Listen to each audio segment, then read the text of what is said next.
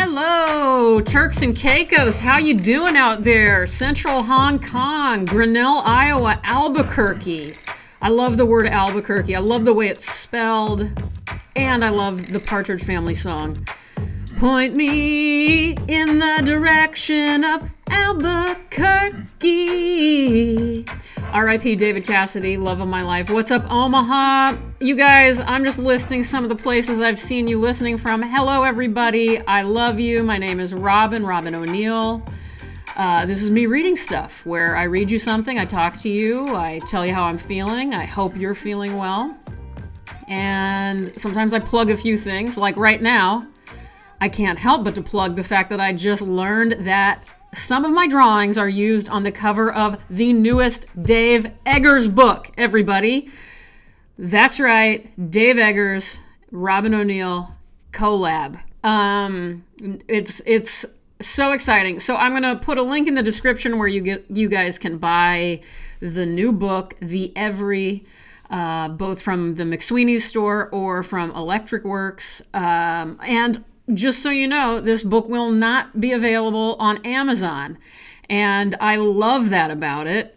Uh, let me read you. Let's see. What am I going to read to you about? But yeah, there, it's only going to be through independent bookstores and at McSweeney's. Um, so, anyway. Oh, I know what I'll, I'll read you guys this because my girl, where is she? Sherry Turkle wrote a little blurb about this book. You guys know I love Sherry Turkle from the Empathy Diaries and the one about conversation. Anyway, I love Sherry Turkle, love Dave, Dave Eggers, and here is her little blurb about this book. Eggers proposes an uncanny world on the border between the impossible to imagine and the already in play. Every reader is implicated. We are all members of that passive army willing to trade freedom for convenience. As digital culture blossomed, people wondered if machines could be made to think like people. The more compelling questions is the one Eggers poses in The Every. Are people content to become machines? So, um, and here's a little here's the brief description about the book. When the world's largest search engine social media company, The Circle, from the book The Circle, emerges with the planet's dominant e commerce site. It creates the richest and most dangerous, and oddly enough, most beloved monopoly ever known the Every. Delaney Wells is an unlikely new hire, a former forest ranger, an unwavering tech skeptic. She charms her way into an entry level job with one goal in mind to take down the company from within. Yeah, Delaney with her compatriot, the not at all ambitious Wes Makazian, they look for the company's weaknesses, hoping to free humanity from all encompassing, all encompassing surveillance and the emoji driven infantilization of the species. But does anyone want what Delaney is fighting to save? Does humanity truly want to be free? Studded with unforgivable characters and lacerating set pieces, the Every blends satire and terror while keeping the reader in breathless suspense about the fate of the company and the human soul.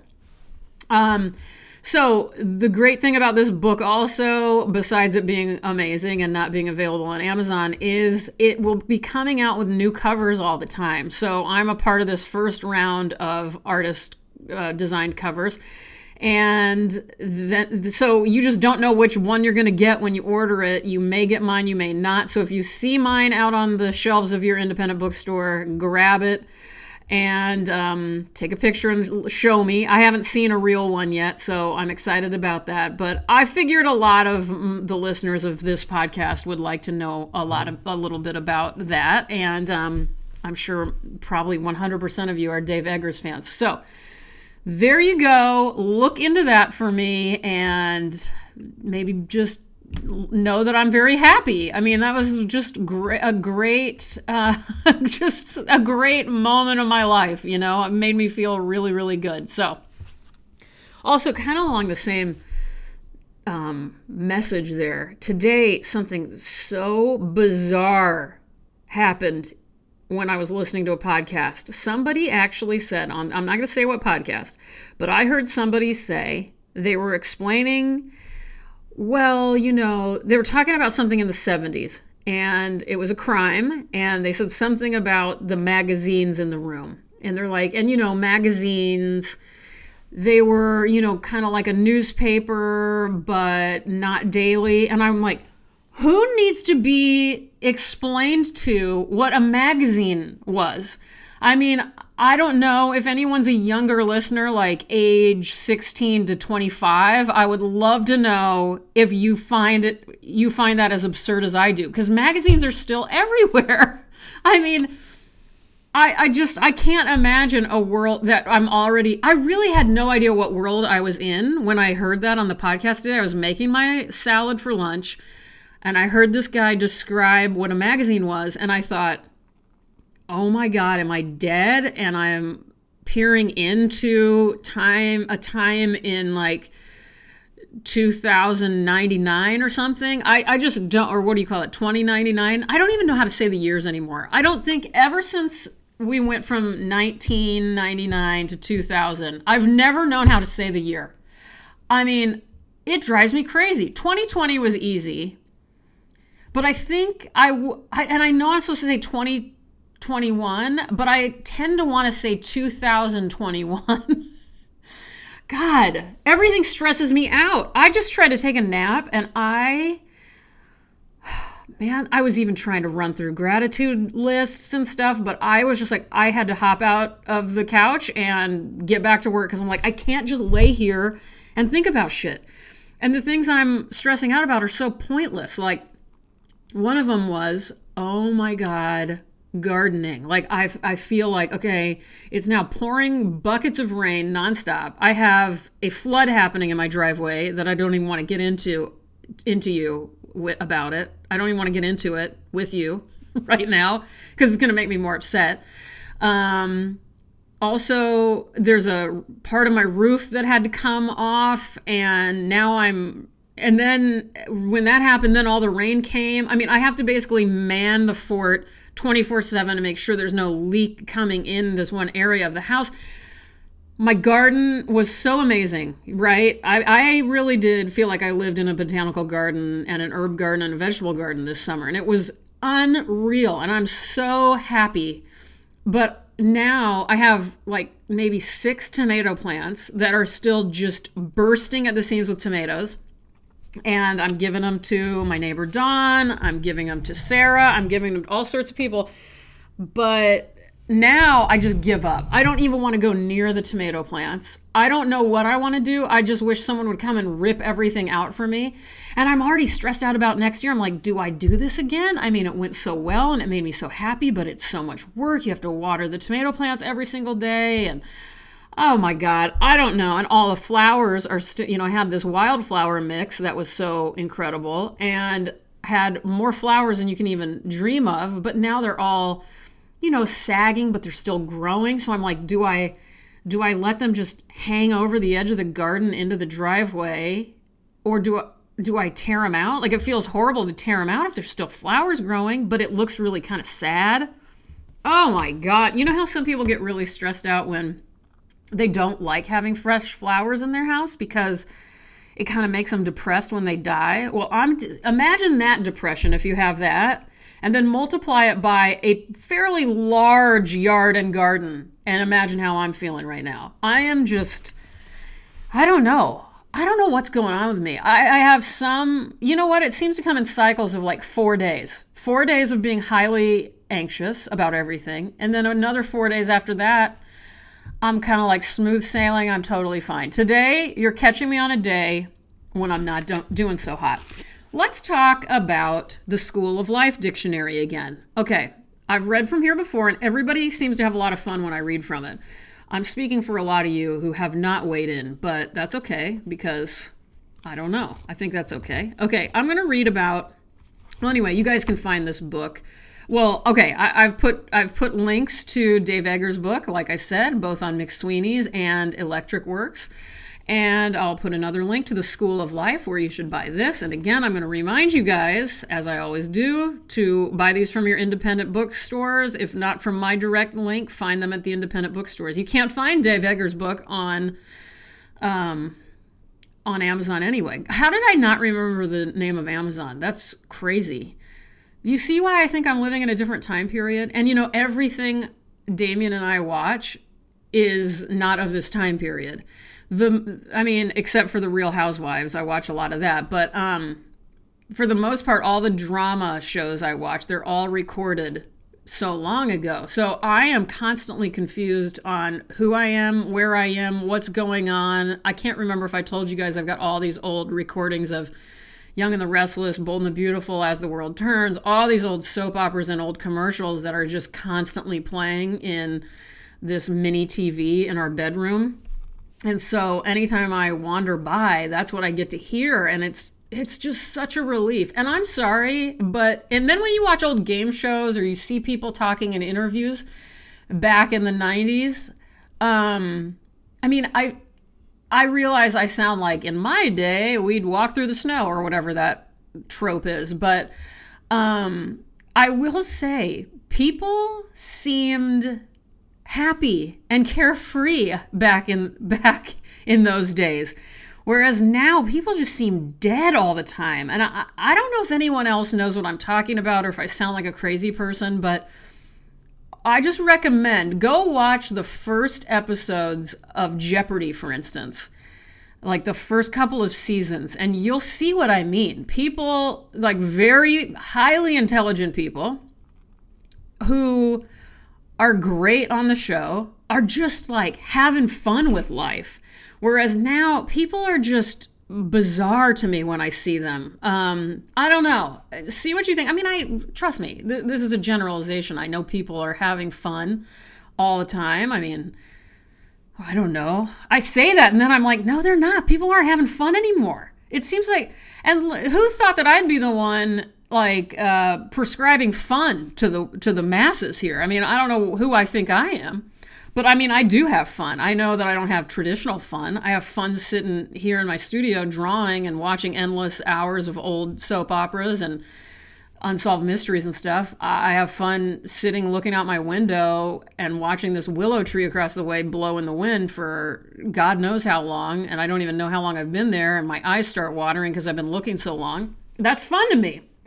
Um, so, anyway, I don't know. I just I, I just, uh, you know what? That's enough. Let's let's speak. Let's let's read from School of Life Dictionary. I feel like I, you know, I haven't talked a lot lately. I only talk to Damien once a day, and that's the only time I really talk. So I'm a little out of practice, you guys. It's kind of strange. It's it, but that's fun too. That's really fun, and I love only talking once a day while Damien's out of town. It's it allows me this time to just oh, live in my head. And like I told you guys last week, I believe, it's just been really nice. And also, I have done some amazing, cozy stuff to this house. Like every day, it gets cozier. So there you go. Um, all right, this is the little chapter called Ugliness. Most of us are, to some extent, ugly. We should accept that. I'm sorry, but I love that. they, they just got right to the point, didn't they? We should accept with stoic good grace that personal appearance is simply one of the least democratic parts of life. That reminds me of this time. Oh my God. This person I know once told me that they wanted to write a book about how difficult it is to be beautiful. Mm hmm. Yeah. That's all I'm going to say about that. Uh, okay, next paragraph. We tend to misunderstand how common ugliness is, in part because the images in the media always highlight the pretty ones. In truth, beauty is as rare as mass murder. The problem is that we tend to think there are far more murders than there are. Thanks to the media, it can feel as if everyone is knifing everyone else. We recognize symptoms of panic when the frequency of a bad thing is exaggerated. We don't yet recognize a similar hysteria when the frequency of a good thing gets exaggerated. Fortunately, that's a good point. Fortunately, not everyone minds ugliness. The reason is simple. People learn about love from their parents. Our elders provide the template for affection that comes into force when children grow up. Fortunately for the ugly, many parents who are kind and loving are also peculiar in looks. Many people, even very attractive ones, therefore grow up predisposed to think generously of not so perfect people. They are the physical types with whom they continue to associate comfort, safety, and tenderness. Ugliness is fascinatingly impervious to class and status. Given all the inequities of the social system, it is some form of compensation that there should also be, alongside the near feudal ranks of money and power, another hierarchy based on looks, in which a different elite is established and where the shop assistant may triumph over the CEO. However, oh, sorry, however random the distribution of appearance is today, time will eventually bring justice. No one ends up happy with how they look. For some, disenchantment may start at 10. For others, it may require another 40 years. It always happens. The trouble with our culture is not so much that we love appearances, but that we allow too narrow a range of features to dominate our understanding of beauty. There is ultimately something attractive in everyone.